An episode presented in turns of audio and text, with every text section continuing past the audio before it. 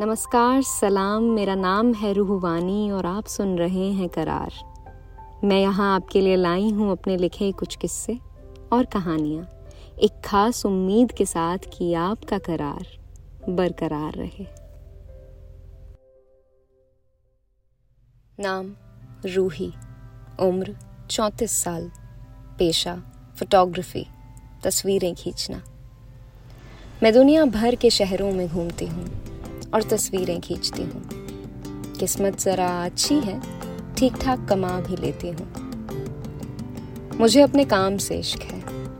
कितने ही दिन, कितनी ही रातें जागने का हौसला रखती हूँ, सिर्फ़ और सिर्फ़ अपने काम के लिए। इस पेशे में करीब दस साल से हूँ, और आज मेरी तस्वीरें ही मेरी पहचान है, और मेरा हमसफ़र ये कैमरा।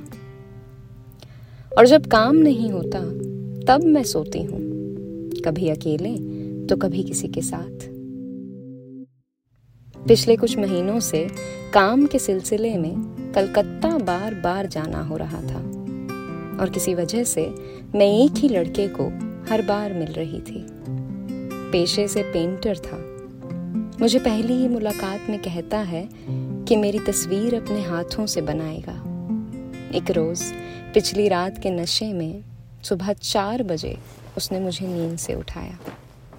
नशे में मैं भी थी, किसी तरह उठ सिरहाने से कमर लगाई, बालों को कंधे के बाईं तरफ़ समेटा, गर्दन के कुछ जंगली निशानों को महसूस करते हुए अपनी आधी खुली आँखों से मैंने आसपास देखा तो कमरे के पर्दे खुले थे और वो अपना कैनवस और रंग लिए खिड़की के पास बैठा था।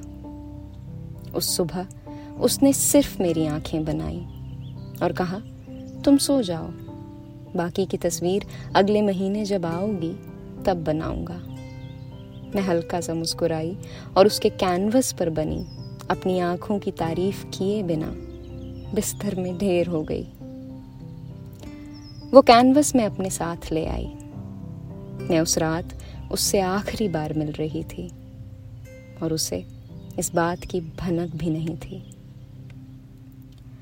अपने काम, शराब और सिगरेट के नशे में मैं कितने ही ऐसे मर्दों को मिलती हूँ। एक तो अपने बीवी बच्चे छोड़ मुझसे शादी करवाने के लिए तैयार हो गया था।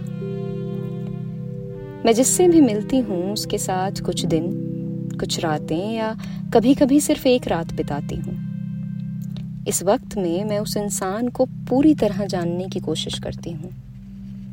और जब मुझसे मेरे पेशे के सिवा मेरी निजी ज़िंदगी के बारे में कुछ पूछा जाता है, तब या तो बात पलट देती हूँ या फिर कुछ झूठा गढ़ देती हूँ। आज तक मैं जिनसे भी मिली हूँ, कोई भी मेरी कहानी नहीं जानता। और अब तो कभी कभी लगता है कि शायद मैं खुद भूल गई हूँ कि मैं कौन हूँ। मेरी कहानी क्या है? बस इतना याद है कि सालों पहले मैं भी इन बेबस पीछे छूटे मर्दों जैसी एक बेबस तेईस साल की लड़की थी, जो अब मुझमें ही कहीं दफन है। इन सभी मर्दों को उसका दीदार नसीब तो नहीं होगा, बस नसीब होंगी तो पिछली रात की आधी सिगरेटें, झूठी शराब और शायद मेरे कैमरे से खींची कोई बेतुकी तस्वीर।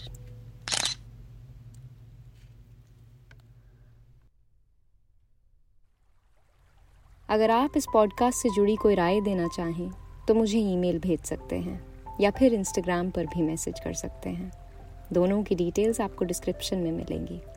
तो अगली मुलाकात तक, करार। बरकरार रहे।